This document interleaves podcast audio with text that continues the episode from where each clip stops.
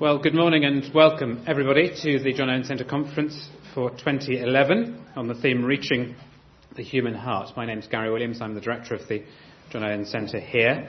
It's a great pleasure to see you all here. Thank you for coming. Welcome. Uh, we have been praying that it will be a fruitful, uh, engaging, mind stretching, heartwarming conference that will further equip you uh, in your different ministries. The aim of the John Owen Centre is to provide theological refreshment for pastors. Um, it's not intended just to uh, stretch minds, therefore, it isn't a purely academic exercise. Uh, so we hope very much that this will be a refreshing occasion for all of you. If you're not a pastor, you are, of course, welcome. Uh, others are very welcome to come along and benefit from things as well, um, and especially uh, elders in churches, uh, for whom we hope it will be helpful too. Our conviction really is that theology matters. Uh, I at least feel that we're swimming against a great tide of pragmatism. Um, and uh, the aim really is to provide serious theological work which is directed to the refreshment pastors, of pastors and the upbuilding of the church, therefore. Um, but we're unashamed about it being serious um, and theological. That's what we're trying to do. Hence the conference. The conference is an opportunity to think about what a human person is, how a human person works and functions, and therefore how a human person is changed uh, by the Holy Spirit uh, through the gospel. So that's the, the idea of the conference. We are melding together, hopefully, different disciplines. We haven't all got together, but I mean, I suppose the ideal would be that the, the speakers would all have disappeared for a few days of uh, shared reflection before the conference. Um, but that, that's not very realistic, I don't think. Um, so we hope that it coheres and, and, and, fits together, but we'll find out. And if it doesn't, then we'll have a good punch up in the discussions after each of the papers and, and work out who is right. Uh, but the idea is that the, different disciplines fit together, that we begin with the Old Testament this morning, that we then turn to the Lord Jesus as the proper man, as Luther called him, uh, the perfect man, and how he functioned as a person, uh, that we then come to the New Testament picture of the human person. We then head into uh, some historical material this evening with the Martyn Lloyd-Jones Memorial Lecture. Uh, Michael Haykin uh, telling us about Andrew Fuller and his reflections on this topic and his conflict with Sandemanianism. And then tomorrow, the Puritans, uh, I'll be talking a bit about their understanding of the human person. And then looking in particular at love, uh, mainly with Isaac Watts, uh, as uh, the supreme uh, fruit in the Christian life. And then at the end, drawing all these things together and thinking about how that works itself out in Christian ministry today. So that's the plan, that's, the, that's the, the, vision for how the whole thing fits together. And I hope very much that as you sit there listening, uh, you will feel it uh, fitting together and see how it forms a, a coherent whole. Uh, a few practical things. There's a bookstore at the back. The bookstore contains a mix of things. Uh, there are books by speakers, and there are books on the kind of topic area that we're looking at as well. Uh, that will be open pretty much in the breaks, I think. So have a look uh, there at those things.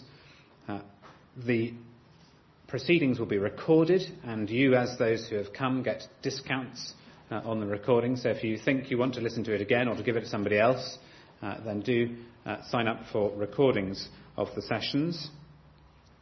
Uh, lunch will be at one o'clock and will be served in the dining room where coffee was. If I could ask you to go in there and uh, help yourself to the food and then sit in there, and when the dining room is full, some of you will need to come and sit at the back in here. But if we all go down there to get our food and fill up in there first, uh, then that would work well, I think. Uh, if you have a phone, now might be the time to turn it off, um, or to silent, or whatever you do with it. Uh, and if there is a fire, uh, there is a fire exit. I think we can go out here and here, and there's a door at the back. So you'll want to leave if there's a fire. Um, I'm now going to hand over to David Green. David is the vice principal here at LTS, and he's going to chair the first session.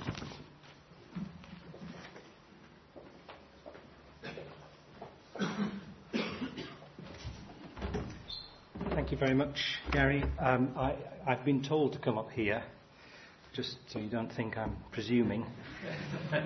Um, it's a great pleasure to introduce this first session and our speaker, Gary Williams, uh, sorry, Gary Millar. Too many Garys. Um, I confess I hadn't met Gary until about uh, a quarter of an hour ago, but I did know him to some extent through this book.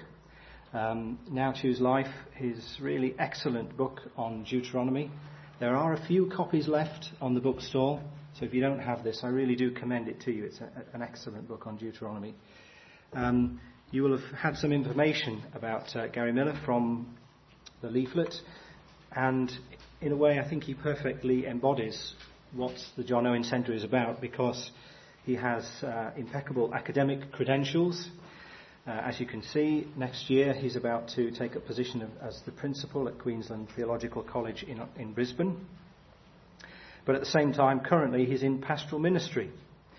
And as uh, Gary, as in Williams, has already intimated, we, we, we don't see that there should be a separation between theology, even theology that's academically rigorous and, and demanding and at times esoteric, perhaps, and the practical business of pastoral ministry. So we're very grateful to Gary Millar for, for coming and addressing uh, a very interesting and very relevant subject of, of how the Old Testament views the human person. Before he comes to speak, I'm going to read from Psalm 8 and then commit this time to the Lord in prayer. So if you want to follow, turn to Psalm 8 now, please.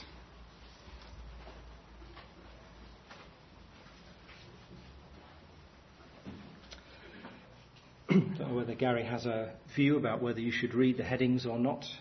I'm going to the, to the, to the choir master or the director according to the Gittith, a psalm of David.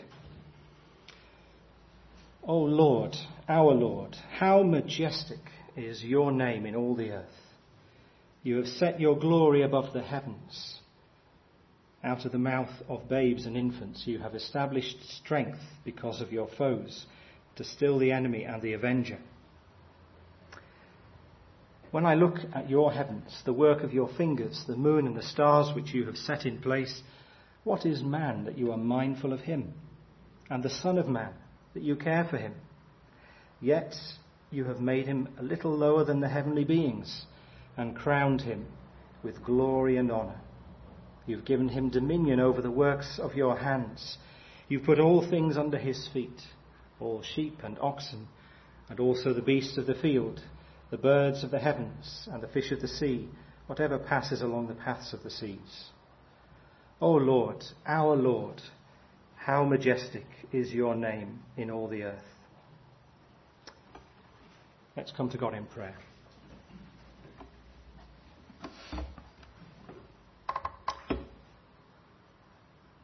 O Lord, our Lord, how fitting it is that the beginning of our time together, we should remember your greatness. Remember that we owe our very existence to you and that what we are as human beings is what you have determined for us to be. That we're not here to define ourselves or to decide what we would like to be in the world. Rather, we are here at this conference to discover what you want us to be in the world, what you have intended us to be, what you made us to be, and what you redeem us to be in the Lord Jesus Christ. And we therefore pray that your Holy Spirit would be at work among us, within us, that he would give us understanding, that he would bless us as we listen Help us to concentrate. Help us to grasp new things. Help us also in our fellowship together and in our conversations at meal times and other break times. We pray that this would be a fraternal, of Christian brothers and sisters together, uh, meeting and enjoying fellowship, those things which uh, join us together, our participation, our partaking in the work of the Lord Jesus Christ and in his saving work, we pray that the spirit of the conference would be uh, one of fellowship and of mutual love and uh, of help. We pray for uh, Gary Millar as he speaks to us in a moment. We pray you give him clarity of thought. We pray that you would have been with him in his preparation, that he would have been blessed in studying the subject that he's presenting to us, and that we would be stimulated in our thoughts and also in our discussion together, that we would help one another as iron sharpens iron.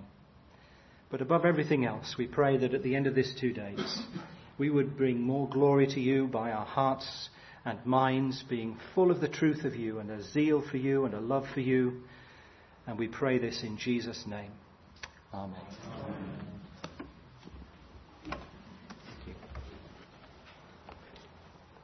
Uh, thanks very much for your welcome, uh, both uh, Gary and, and David. Um, it's a rather strange thing kicking off a conference that you've never been to, in a place that you've never visited, in a room full of people where you've only met two or three. And I don't know if you've ever had the experience in a really posh restaurant. You know, someone else has paid for you to go to a really posh one. And what, what often happens is they plunk something down in your plate you know, before you even get to the starter and they say something like, oh, you know, compliments of the chef.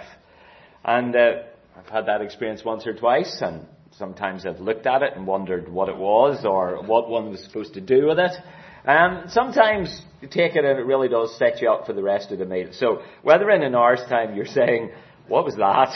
Or whether you really do feel set up for the riches that are to come uh, later in the conference, um, I'm very glad that you've given me the chance uh, to point you to the scriptures. A minister was once visiting in an, an old folks' home, and the lady he was looking for wasn't in her room where she normally was, so he went into the day room, and he saw her sitting in the corner, you know, with her head down in the corner, dozing peacefully, and he gently took her hand and woke her up. And she looked at him slightly dazed and confused. He said, Do you know who I am? And the old lady sat up and announced in a loud voice to the other occupants of the day room, This man has forgotten who he is. Can anybody help him? Now, the questions of who we are and what we are and what we're like are terribly important. But as far as Old Testament studies are concerned, this has been a hugely neglected area. Um, when this book came out in uh, 1973, uh, Hans Walter Wolff's Anthropology of the Old Testament, uh, it was as if the final word had been spoken and there was therefore nothing more to be said. And after that, discussions of Old Testament anthropology basically spiraled off into purely anthropo- anthropological studies or purely sociological studies, and basically that was that. But there's much more to be said. Because uh, what uh, Wolff and others helpfully did was categorize the Old Testament's use of language, highlighted some of the main categories of Old Testament Hebrew thought.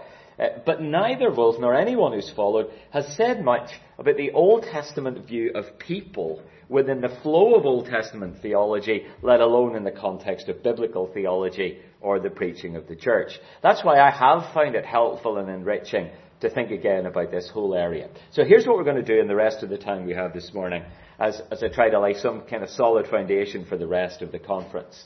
First, I am going to give you a brief orientation to the language and thought of the Old Testament when it comes to describing what we are. Um, for some of you, that'll, rem- that'll, remind you of stuff you've already, you, already know, some things you may have forgotten, uh, uh, but it may open up one or two new emphasis.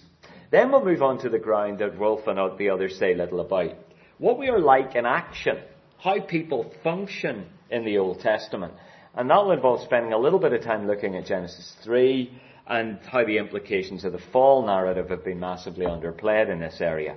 And then in what's left of the talk, I want to highlight how the, this Old Testament, or I would say biblical anthropology, is worked out within the preaching of the Old Testament itself. So how does Moses' preaching and Joshua's preaching and so on take up this theme and run with it before finally talking a little bit about the resultant possibility of change in the Old Testament. And we'll have a look at Abraham, Jacob, Moses as individuals, and again, we'll look back at Moses preaching. So that's where we're going. Um, so let's get started. What are we? What is a human being according to the Old Testament? Now, the obvious place to begin is in Genesis 1, verse 27. So God created man in his own image. In the image of God, he created him Male and female, he created them. Now, I suspect that if any of us were asked to give a talk on the nature of humanity, then almost without a second thought, that's where we'd turn to as we began the, the image of God idea. However, what is really surprising within the Old Testament itself is that virtually no attention is given to this theme. Um, we'd be hard pressed to find a single passage which refers directly to this towering statement. Psalm 8 probably alludes to it, but, but after that, there really isn't much that takes this idea of the image of God and expands it uh, to, to explain what we are. Now, as an aside to this, I do think it gives significant support to the interpretation of Genesis 1:27, which focuses on the role of Adam as God's image, ruling as God's representative, rather than uh, dealing with the anthropological implications of the, state, of the statement. But full discussion of that's for someone else on another day. Uh, for now, I just want to move you along to chapter 2, verse 7 of Genesis, which is actually a greater import for our discussion. Here's what it says Genesis 2 7. Then the Lord God formed the man of the dust from the ground and breathed into his nostrils the breath of life, and the man became a living creature. Lenefesh hayah. Now, alongside Ecclesiastes 12:7, which talks about the dust of our bodies returning to the earth and our ruach, our spirit, returning to God, this is one of the classical texts for the traditional dualistic view of humanity in the Old Testament. We're made up of a body and soul, or flesh and spirit. You, could describe this as kind of Christian Platonism, um, where we're made up of dust or, or flesh, which perishes, and soul, which is eternal. So Calvin comments on this verse, I take nephesh for the very essence of the soul. For Moses intended nothing more than to explain the animating of the clayey figure, um, that's how it's translated, uh, whereby it came to pass that man began to live. In other words, this is the creative gift of God. He, he makes us living souls. But here's where we run into a problem. Whilst that may be what Genesis 2 is saying, it's very hard to demonstrate that conclusively. For as the Old Testament unfolds, such is the variety of language and expression that it's surprisingly difficult to tie down what the text is actually saying about human nature or anthropology. Uh, this is where uh, Wolff and others have done a good job. So let me very quickly uh, point out the contours of their findings. I should say some of these classifications are straight from there, some from John Cooper's work that I'll refer to in more detail later, and, and some are just my own. So here's a very sketchy overview of the Old Testament's anthropological language. Okay. Look first at the word nephesh that occurs in, in Genesis 2.7. Basically used in five ways. Sometimes nephesh is used anatomically. It means throat or neck. So Psalm 105 verse 18 says, His feet were hurt with fetters, his neck, his nephesh, was put in a collar of iron. Quite clearly, that means a part of the body. Uh, sometimes it means that the kind of life force, for want of a better expression.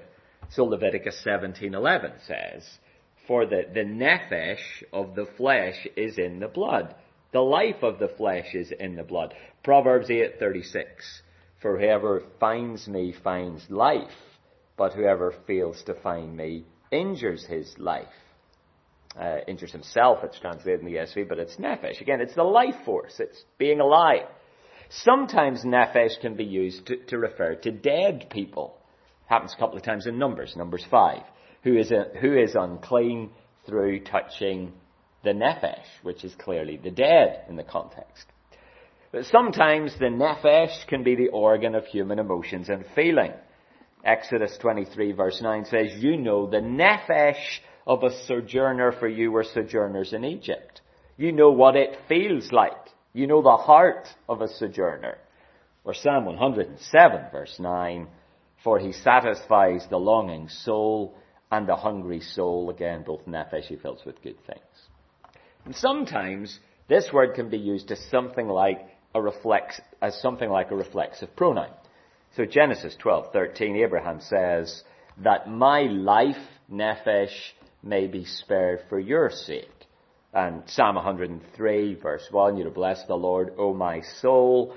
It's hard to work out, is that just a, a way of talking about himself? Is it a, what's called a synecdoche? Is he, he referring to his nephesh as a way of talking about his whole person? It's hard to say.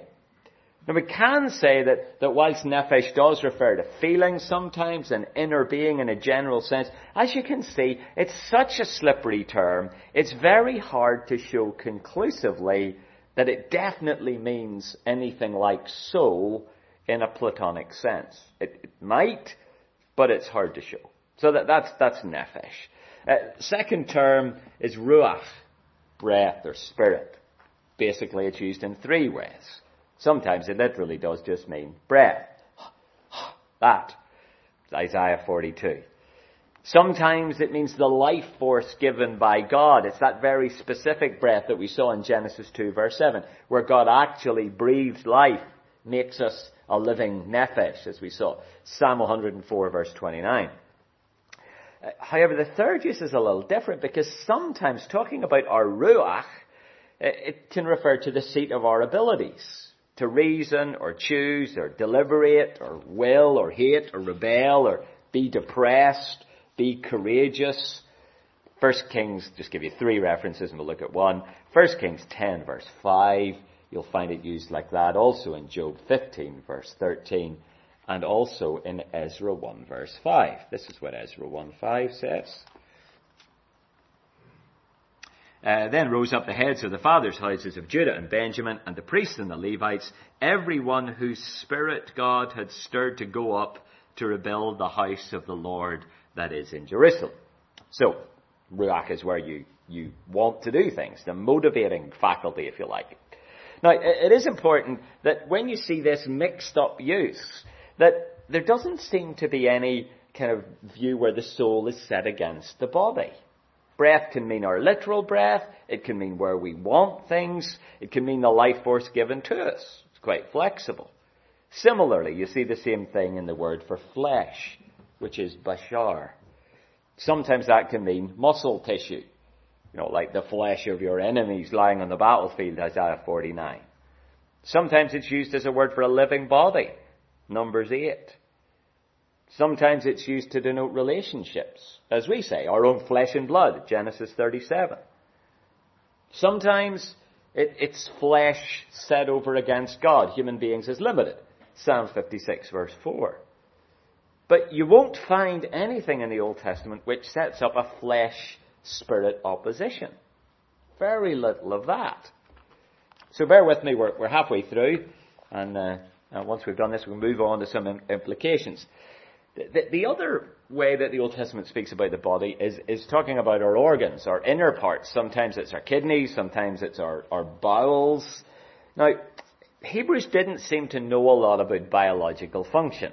What did what inside the body. Um, but they knew that they were organs that were important.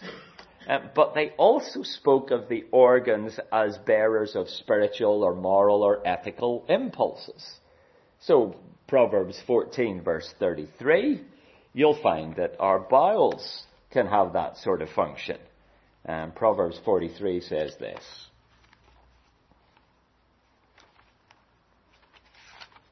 Uh, Proverbs 14:33.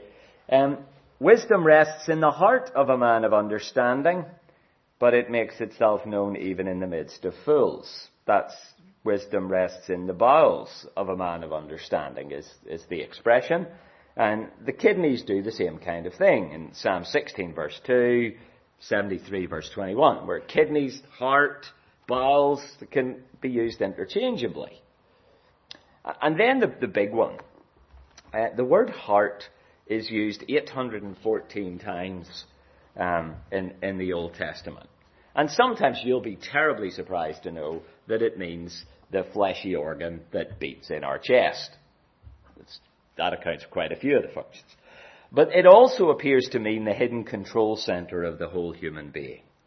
Uh, Wolff says it includes everything that we ascribe to the head and brain. The power of perception, reason, understanding, insight, consciousness, memory, knowledge, judgment, sense of direction, discernment. The entire range of conscious and perhaps even unconscious activities of the person is located in and emanates from the heart. Uh, so says John Cooper in his book, uh, Body, Soul and Immortality. So everything is found in the heart. Personality, character traits, emotions, moods, the locus of thought, deliberation, choice, action, source of love and hate. All higher functions take place in the heart. Now, it's, it's never irrational. The heart is always thinking as well as feeling. There's no separation in Hebrew between the two. Nor is any of this stuff dissociated from the organ. Um, that the way in which uh, the Old Testament speaks, that it can speak quite happily about the fleshy thing in our chest being the source of our emotions. And it just doesn't spell that out. There's, it's a bit frustrating but that's the way it goes. If you want to see some of the, the variety, uh, just look at 1 Samuel 25 verse 37, if you're, you're taking these down. You'll see Psalm 25 verse 7, the feelings. Psalm 21 verse 2, you'll, you'll find the discussion of the will. In Deuteronomy 29 verse 3, inter- interestingly, the heart is used 51 times in Deuteronomy. Um, almost all was about decision making uh, deciding to obey God. It also occurs about 130 times in Proverbs and Ecclesiastes, um, which is again is not uh, is not unexpected if the heart is where you make your decisions, where you pledge your allegiance. Um, so, so let me summarize. As, as we see how the Old Testament talks about what we're made of, what we actually are, it seems that both spiritual and physical organs, if you like, or mental and physical organs, have spiritual and physical functions. It's all mixed in together. There's no strict delineation. It's also clear that, that synecdoche is very common. That often in Hebrew you use a part of the body to describe the whole person. And it's also very tricky to work out when an anthropological point is being made and when it is simply a point about the whole person. See, humanity is consistently treated as a whole package. John Cooper sums it up. He says, There is such variety in the way the terms are used that it is impossible to arrive at a single, theoretically clear model of human nature from the Old Testament. Now, if only others just, uh, displayed the same reticence and humility, I think it might make the discussion a bit easier. Now, please don't mishear me. Could it allow for some understanding of humans being created with a soul? Yes, it could. As we'll see, at times it sounds very, very like it. Does it require it? Well, not really, at least not in a strict kind of Christian Platonic sense. The jury remains out on that one. Now, for me, that isn't a particular problem. Because if we are biblical theologians, just because we haven't got all the answers by the time we've got two thirds through the book, that is not really an issue. So I, I, shall leave it to Robert to clarify later in the conference the New Testament position, and then I have absolutely no problem in reading the Old Testament in the light of the New Testament. Just for the sake of this conference, I'll hold off doing it until we've got to the New Testament. So I hope you hear what I'm saying. I'm saying that on the basis of the Old Testament alone, we can't really construct uh, an accurate anthropological model yet. But I'm not ruling out the possibility of doing it, or that there is a way of reading the Old Testament anthropologically that is particularly helpful. Now, um, let me say a couple of things about why this matters, and a couple of ways in which the basic insights of Wolff have, I think, have actually led us astray a little bit. Um, since the time this book was written, it has become de rigueur to describe the Hebrew view of humanity as holistic and to set it over against Greek dualism. Now, as we've seen, there's, a little bit of truth in this. In the Old Testament, people are treated as units, as, as personal wholes, if I could put it like that, rather than a combination of disparate elements, like a soul and a body, for example. However, I think the way in which this has been used or applied is extremely problematic. Let me simply point out a couple of examples. The first is in the area of missiology.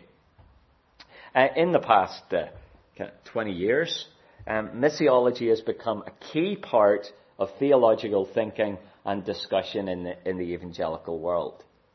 I think it's seminary. I think, I think we'd one lecture on missiology. Um, those days have changed. Uh, and partly that's because there's been a widespread uh, reaction against a kind of evangelism that was completely divorced from compassion or sympathetic understanding of the reality of people's lives. It's caricatured as only being concerned with saving souls. Now, I can accept this, this was probably a necessary corrective in some cases, although I do suspect that there were actually relatively few mission projects that, act, that ever lived up to that caricature. But this concern for the whole person, rather than just the spiritual, has found biblical support of some kind in these, in these Old Testament texts that view people as people, if I can put it like that. Now, I don't know if you've noticed, but so strong has been the shift that now to suggest that mission should be anything other than holistic, or to prioritize evangelism above any other part of the mission of God, whether that be educational, ecological, economic, or anything else, is to sound like a theological dinosaur at best, or a downright heretic at worst. Um, it would be overstating the case to say that the discussions of Old Testament anthropology have driven this shift, but they've certainly contributed to it. And I'm not sure they're actually built on very firm foundations. It's interesting, for example, to see that in Chris Wright's Monumental The Mission of God, there is an entire chapter devoted to mission and God's image, based on Genesis 1 verse 27 but there is no mention or discussion of any other texts on Old Testament anthropology. Uh, and the idea that we should be holistic in our mission is simply assumed throughout. So, so that's one area that I think that some questions are raised by, by our preliminary findings on the Old Testament.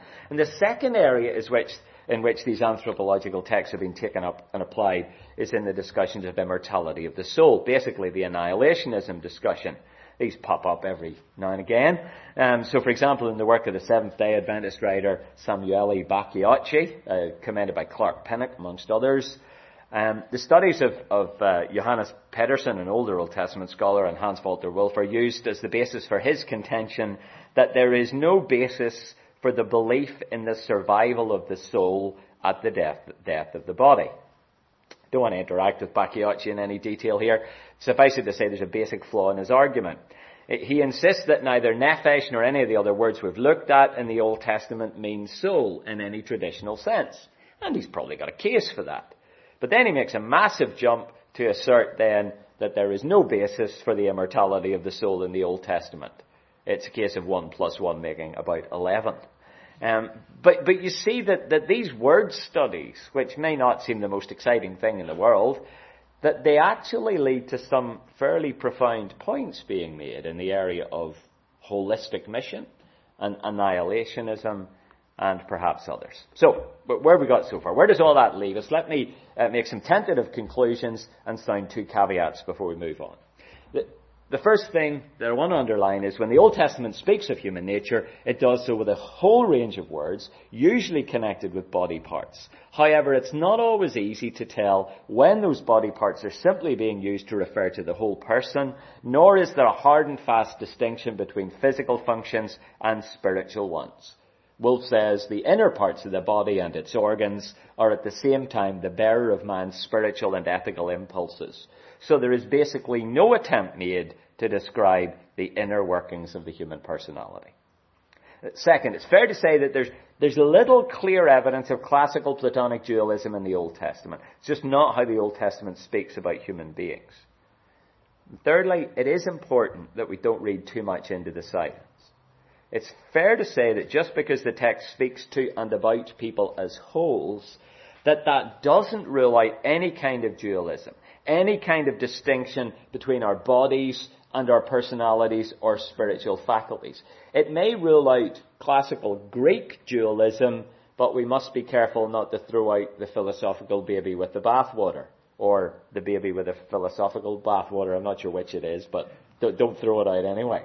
And, and two caveats, and, and here's one. Uh, Robert Di Vito, in an article entitled Old Testament Anthropology and the Construction of Personal Identity, in the Catholic Biblical Quarterly in 1999 points out some really helpful things. He says we have to be really careful um, to remember that the way in which we talk about self in the 21st century is dramatically different from the way in which Hebrew people talked about the self. So, for example, he says this The emergence of the modern idiom of selfhood during the Enlightenment can account in some measure for the disposition of Old Testament scholars to see in the biblical record today a notion of personal unity that is a mirror image of their own. He goes on to detail how, in contrast um, to our view of the self as a disconnected unit, in Hebrew thought the person is absolutely embedded in society, in their family, in the covenant people. The, the, the Hebrews were far from philosophical Thatcherites. Um, nor, nor is the Old Testament idea of personal unity identical with the modern conception. Di Vito again says, most writers merely take this unity for granted. But that unity is certainly a complex and differentiated unity, not a simple one. In short, the biblical character presents itself to us more as parts than a whole. He also interestingly adds that the notion of inner depths that have to be explored is completely alien to the Old Testament. He says there are no inner depths in the Old Testament because everything is there to be discovered. Um, my mother-in-law hasn't written a paper on Old Testament uh, anthropology, but for years she has said, what's in your heart comes out your mouth. And, and that is basically the Old Testament view. There's no disconnection between what we think and how we act. So one doesn't look within oneself to find self-knowledge. Everything happens out there in the real world. There's no disjunction. So in the Old Testament, if we hear, we obey. If we speak, we do. If we do, we are. And then he adds one more telling point. Di Vito says that in the Old Testament, personal autonomy is sin, whereas personal autonomy is a given of modern analysis. Now that brings us to a place where it's very, very difficult to argue convincingly, as some have, that the Old Testament view of people like us is simply an early version of contemporary philosophical positions. So we're not comparing like with like. And the other caveat is sounded in John Cooper from Calvin College's very helpful book, um, and it's echoed, it's echoed um, by of all people James Barr in a book called The Garden of Eden and the Hope of Immortality, uh, published in 1993. Cooper accepts Wolff's work and builds on it, but he also points out that there's a strong strand of Old Testament material which suggests that there is something, some part of humanity which survives the grave. It's not as simple as when our bodies return to the dust, that's it. He sets out a very helpful discussion of Sheol, in which he shows convincingly, I think, that whilst it may be a shadowy place, it is a real place, a people, a place where people exist in some kind of reduced existence. Uh, see Psalm 115, for example, verses 17 to 18. Psalm 88, verses 10 to 12, where people are talking and acting like people. And of course, 1 Samuel 28, where Samuel shows up uh, when summoned by the witch of Endor. And I think Cooper's right when he suggests that Samuel emerges as a typical resident of Sheol. Uh, and further weight is added to his arguments by places like Psalm 16 verse 10, where nephesh is used to describe dead people who are in some way disincarnate, if there's such a word, but who exist after death. And then we have the classic Old Testament resurrection passages on top of that. It's Psalm 16 and Psalm 49, Psalm 73 verse 26, Job 19, 25 to 27, Daniel 12, 2 and Isaiah 26, 19.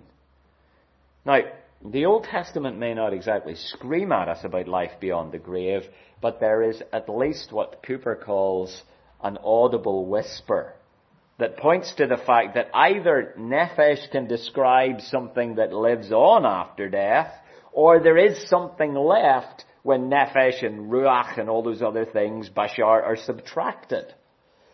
And Cooper in his book uh, leaves us, says that that leaves us with a dualism that is compatible with holism. Uh, the first edition of his book in 1989, he calls it holistic dualism. There was a second edition in 2000, and at the suggestion of a friend, he'd reversed it. He calls it dualistic holism. Well, there you go. Um, but you see what he's trying to say. He said there, there is something holistic about people in the Old Testament, but we can't eliminate a dualism. There is something more to us than what goes when we die. He suggests it could be called Christian Aristotelian Platonism. There you go. I'll leave that to those who understand what he's talking about to, to evaluate that. He, he actually says it's not far off uh, what Thomas Aquinas argued for, interestingly. But I think at that point, we can be forgiven for thinking that we've been led a rather merry dance into a not very merry dead end. Because the Old Testament is frustratingly vague when it comes to the nature of the human person and construes people in such different terms that it, it seems difficult to use the Old Testament to deliver knockout blows in any debate on the nature of the heart or the soul or anything else. But before you run off to bang your head in a brick wall, let's turn to the vast amount of material in the Old Testament which deals with what we are like in action. And although it's usually completely ignored in work in Old Testament anthropology, it provides us with a vivid narrative picture of human nature, which has enormous implications not just for this discussion, but for the way we think and speak and preach and live. It also ties in exactly with what we find in the, the literature like this in the Old Testament anthropology, that there is no division between what we do and, where, uh, and how we act that acting wrongly is the evidence that we are wrong inside all the way through the Old Testament. So what do we like in action? Well, I would strongly argue that there is a part in the part of the Bible which is far more important for constructing a view of what people are like than any we've mentioned before, whether the image of God passage or any of the heart and soul passage and passages, and it is Genesis 3. Uh, this is tremendously important for any discussion of anthropology, but it's not mentioned at all. Um, now, we have to understand that in Hebrew, there is no straightforward way of saying, um, there's no straightforward way of saying, I think. Um, Hebrew husbands weren't able to go to their wives and say, but I didn't mean to. I was really thinking of you. That would have sounded like gibberish in Hebrew. Come to think of it, apparently it sounds the most, it sounds gibberish to most English speaking women as well, but, um, but, but in Hebrew, if you think, you do. If you hear, you do. Love isn't something that happens uh, emotionally. It doesn't just happen in here. But it, it starts in here and is expressed in concrete actions, which explains why it's perfectly reasonable in Deuteronomy, for example, in a kind of covenant atmosphere, to demand love in a similar way uh, to ancient kings demanded love and obedience from their vassals. But for our purposes, the most important implication is that when we see human beings in action, the, the biblical writers expect us to pick out, pick out very clear signals about what we're like. I don't think it's pushing it to say that in the Old Testament, human action is actually the key to understanding human nature. And I don't think it's overstressing it to say that the actions of our first parents in Genesis 3 set the, tra- the tra- trajectory uh, for the rest of the Old Testament as far as anthropology is concerned. Uh, we'll not read it. It's just you might help it might help you to have it open in front of you. But if you read over the fall narrative again in Genesis three, very quickly you will discover this. In chapter three, verse two, you'll discover that human beings are innately unreliable and twist what God says. If you read on to verse 6, we discover that human beings are innately selfish and rebellious. Still in verse 6, we find out that human beings are proud and idolatrous and unbelieving.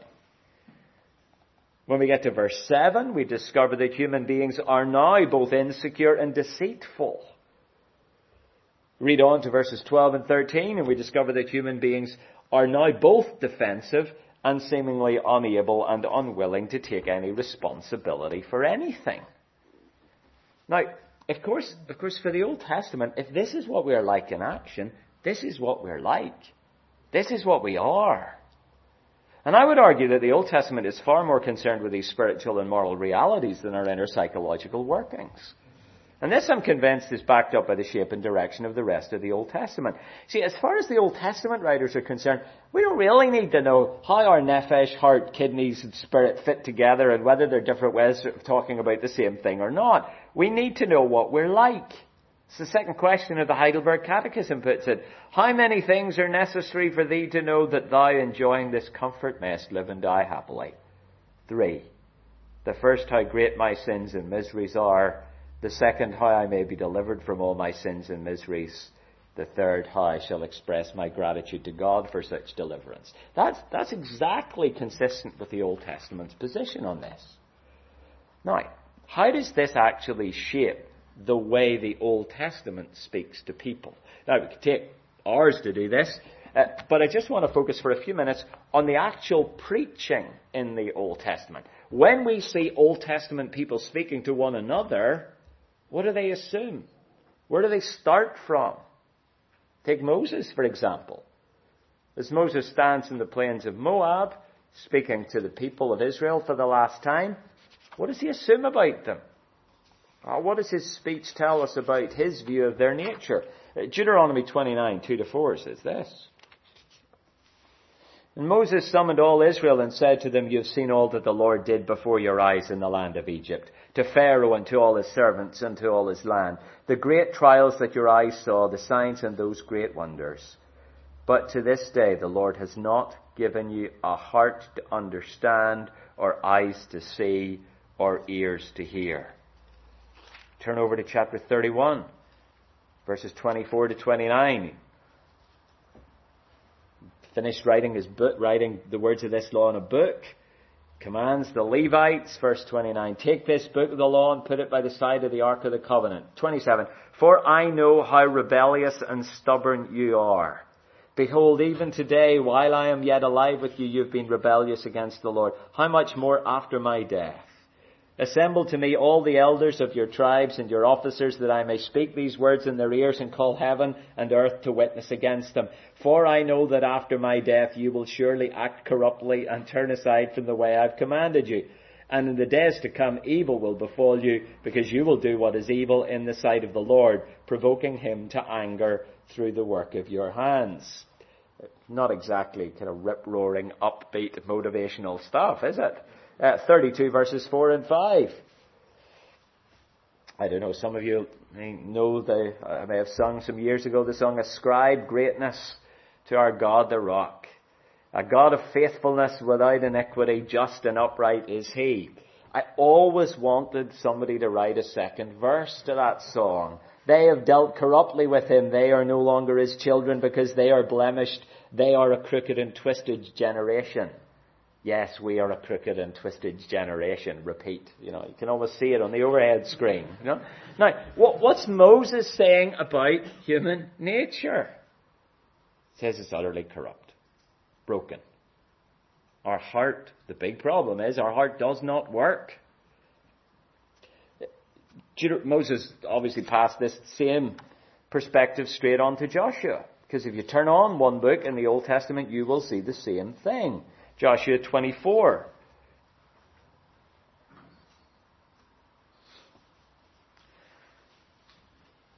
Uh, Joshua 24 verse 19. You are not able to serve the Lord, for He is a holy God. He's a jealous God. He won't forgive your transgressions and sin. If you forget, forsake the Lord and serve foreign gods, then He will turn and do you harm and consume you. And the people said, No, but we'll serve the Lord. 21. Then Joshua said to the people, You're witnesses against yourselves that you've chosen the Lord to serve Him. And they said, Oh yeah, we are witnesses. He said, Then put away the foreign gods that are among you and incline your heart to the Lord, the God of Israel. The people said to Joshua, The Lord our God we will serve, and His voice we will obey. Verse 27, Joshua said to all the people, Behold, this stone shall be a witness against us. For it has heard all the words of the Lord that He spoke to us. Therefore it shall be a witness against you, lest you deal falsely with your God. That great statement, you know, that's you know, a favourite of Christ, Christian cross stitch everywhere. As for me and my house, we will serve the Lord. You know, my, my mom's gone to be with the Lord, but in, in our house, her cross stitches, it hangs proudly on the wall. But when you see what Joshua was actually saying, he was saying, As for me and my house, we will serve the Lord because I don't think any of you are going to do it. Because your hearts are corrupt. You see the same thing in, in Solomon's pre-evangelistic preaching in Ecclesiastes. All the way through, Solomon discusses everything that's going on over the, under the sun, where does he get to at the end? What can we do but fear God and obey His commands? But will we actually manage to carry it off? We can follow this right through the Old Testament. It underlines all of Jeremiah's preaching. Jeremiah's statements about the human heart in Jeremiah 17, 9 and 10 are not isolated. They actually undergird all that he says all the way through his prophecy. The heart is deceitful above all things and desperately sick. Who can understand it? I, the Lord, search the heart and test the mind to give every man according to his ways, according to the fruit of his deeds. That's Jeremiah 17 verse 10. And it's a chilling verse because it comes after Jeremiah 17 verse 9. The human heart is deceitful. I will search the heart. And you can even see evidence of this in, in, in the kind of, well, the sketchy accounts of Nehemiah's um, kind of field preaching. I think Nehemiah's always been a little bit of a puzzle to me, but, but I think Nehemiah 13 suddenly starts to make sense. Um, at the end of the, the book, we don't actually have an account of what Nehemiah says, but you do have a record of Nehemiah's interaction with his people. Um, uh, Nehemiah repeatedly goes back to them and tries to kind of drag them kicking and screaming back to the Lord. Um, at the end, Nehemiah 13, verse 19. As soon as it began to grow dark at the gates of Jerusalem before the Sabbath, I commanded that the doors should be shut and gave orders that they should not be opened until after the Sabbath. Um, verse 20, the merchants and the sellers, all kinds of wares lodged outside Jerusalem once or twice, but I warned them and said, why do you lodge outside the wall? If you do so again, I will lay hands on you. Uh, from that time they did not come on the Sabbath. Uh, then I commanded the Levites that they should purify the, themselves and come and guard the gates keep the Sabbath day holy. Remember this also in my favor, O my God, and spare me according to the greatness of your steadfast love, as I fight this one, one man battle. In those days also I saw the Jews who had married women of Ashdod, Ammon, and Moab, and half of their children spoke the language of Ashdod, and they couldn't speak the language of Judah, but the language of each people. And I confronted them and cursed them and beat some of them and pulled out their hair. And uh, it's funny, in the books that take Nehemiah as a model of Christian leadership, they generally don't focus much on Nehemiah 13. And I made them swear in the name of God, saying, You shall not give your daughters to your stud. Oh, did Solomon, king of Israel, sin? Did he not sin in account of such women? 27, Shall we then listen to you and do this great evil? And so it goes on. Verse um, 28, one of the sons of Jehoiada, son of Eliashib, the high priest, the son-in-law of Sanballat the Horonite, therefore I chased him from me. He's a bit of an all action guy in chapter 13, is Nehemiah. He says this, Remember them, oh my God, because they've desecrated the priesthood and the covenant of the priesthoods and the Levites. Then I cleansed them from everything foreign. Who knows what he had to do to do that? And I established the duties of priests and Levites, each in its work, and provided for the wood offering at appointed times and for the first fruits. And then the book finishes with basically a sigh. Remember me, O my God, for good why, why is Nehemiah finding it such hard going? It's because of the hearts of the people. He says, I am doing my best here, but I'm swimming against the tide. Now, what does all this have in common? And, and we could multiply examples of this. But it seems to imply that there is little or no possibility of change this side of the new covenant. All this preaching sounds the dominant note of Old Testament anthropology, which I would argue is sounded in Genesis 3, and it applies it. The focus is not on analysing the human psyche, but rather on explaining how sin has ravaged every part of the whole person, thus making the need for a new covenant painfully obvious.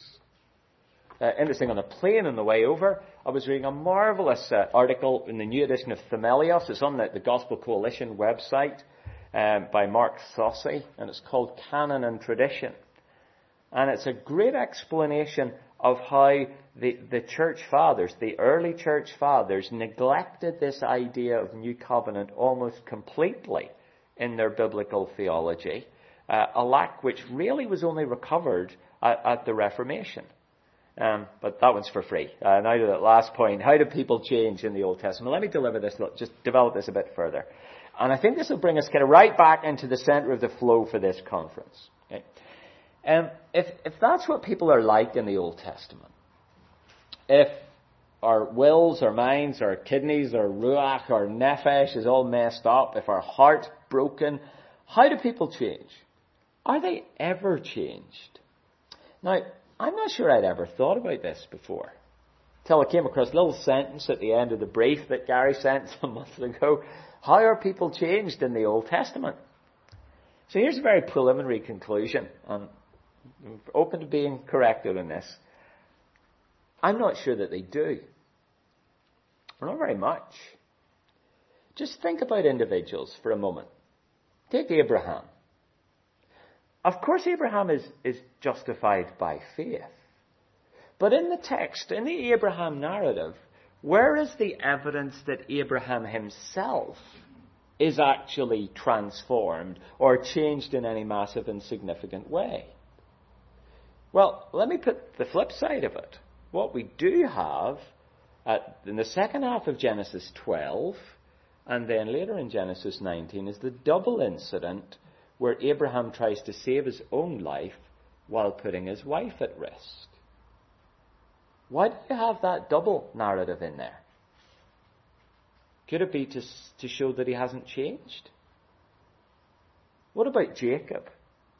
And I'm almost loath to say this because, you know, as I can hear the sound of some of my sermons on Jacob being kind of ripped up in the background. But when you come to Jacob, how much evidence is there that Jacob is actually transformed? Does Jacob become straight at the end of his life? Think of the incident where Jacob meets Esau. Esau and Jacob make an arrangement that Jacob will travel to his house. Where does Jacob go? He goes in the opposite direction. Now, I've heard it argued that ancient Near Eastern hospitality means, of course, he would agree to go and then not show up, but actually, I think he just didn't show up. And then that, as that carries on into the, into the Joseph narrative, does Jacob appear to be a radically transformed man who has learnt from the experience of growing up in a massively dysfunctional family and is determined not to repeat his mistakes? There you go, son. Have the special coat. What about Isaac? Missed Isaac out. If you've ever tried to preach a series on Abraham, Isaac, and Jacob, you'll know that the middle week is a bit thin. That's a good week to preach on Romans. You know? because there's seldom, there's hardly anything about Isaac and his growth of godliness. So you have the, the three patriarchs as the covenant is set up. Do we find three transformed individuals? I'm not sure that we do. What about Moses? Well, instinctively so, yeah, Moses, because, you know, Moses killed a guy in Egypt. You know, had a problem with his temper and impetuosity. But there is the fact that Moses doesn't get into the land. Why doesn't he get into the land? Because of the same impetuosity that got him kicked out of Egypt, essentially. What about David? How does David finish? If you've read the first couple of chapters of First Kings, they are a terribly sad finish for the man after God's own heart. Is God at work in, in these men's lives? Of course He is. But could you really describe it as moral, as moral transformation? Progressive sanctification? What about Solomon? I think one of the great mysteries in the Old Testament is how Solomon can be so lauded as the, the wisest man who ever lived. And yet, in 1 Kings, makes a complete shipwreck of his life and his reign. Now, there is some suggestion, I think, in Song of Songs, that Solomon, as an older man, reflects and realizes the terrible choices that he has made. But regret and remorse isn't the same thing as transformation. Is there a deliberate strategy? May not be the, the major note of the, the narrative, but is there a deliberate strategy, strategy to show that even for these godly men, change remained just beyond their grasp? We can go to the stake for it, but I think there might be. But, but what you could argue about it at an individual level is easily demonstrable when it comes to the people of God as a whole. God's people, it seems, never change. As the Old Testament unfolds, there's a growing sense of hopelessness. There's a sense of inevitability in the run up to the exile. There's a deep sense of frustration after the exile, which is not resolved by the return. Because the truth is, the people of God are still basically the same. We, we see this all, all, the way through. The, the, the, the prophets in the run up to the exile and those who work during and after. Jeremiah 13, verse 23. says this Can the Ethiopian change his skin, or the leopard his spots? Then also you can do good who are accustomed to do evil. It's not going to happen, God says. Read through Lamentations. What suggestion is there that the people are going to be any different? There isn't one. In Ezekiel chapter 9, when God comes um, to put a mark on the foreheads of the faithful people, it's interesting how they're described. Are these the, the people who have shown mark, you know, spiritual progress? No. Put a mark, Ezekiel 9 verse 4, on the foreheads of the men who sigh and groan over all the abominations that are committed in the city. Mourning over sin, but not positive transformation. The great prayer in Daniel 9. Uh, in Daniel's prayer in Daniel 9, Daniel basically re- rehearses the fact that the covenant is broken, that God's people have been breaking promises for 700 years, and at the end of it just cries out and said, Lord, please do something. I don't know what, but fix this. You see the same in Nehemiah 13 that we just looked at, this growing sense of frustration. We find it right at the end of, uh, of the English Bible and the English Old Testament in Malachi 4 verse 6. What needs to happen? We need Elijah to come before the great and awesome day of the Lord to turn the hearts of their fathers to their children and the hearts of the children to their fathers. Lest God says, I come and strike the land with a decree of utter destruction. See, the only real discussion of change in the Old Testament comes, I think, in the New Covenant passages in Deuteronomy 30 and Jeremiah 31 and Ezekiel 9 and following up to 36 and in the places where the new covenant is longed for Daniel 9, Joel 2, and so on. The new covenant is the only hope for lasting change in the life of the people of God. For only that can reverse the catastrophic effects of the fall. Only that can reorder the disorder we see in every page of the Old Testament, where human nature whether heart, spirit, soul, kidneys, flesh, bowels, it all lies exposed by our actions as broken. Uh, all these things belong to promise breaking people who need new hearts, new spirits, ultimately new flesh. So, can people change in the Old Testament? I think not yet is the answer until the new covenant comes. Shall we pray together?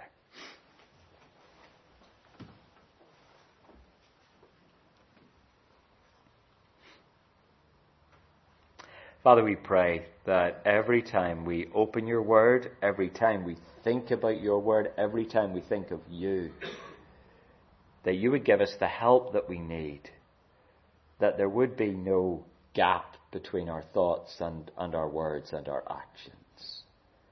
No divide between our minds and our hearts. But that you would work in us as your people to help us to think and act like the Lord Jesus Christ and in ways that bring honour and glory to you as we learn more of our weakness and more of your greatness. In Jesus' name. Amen.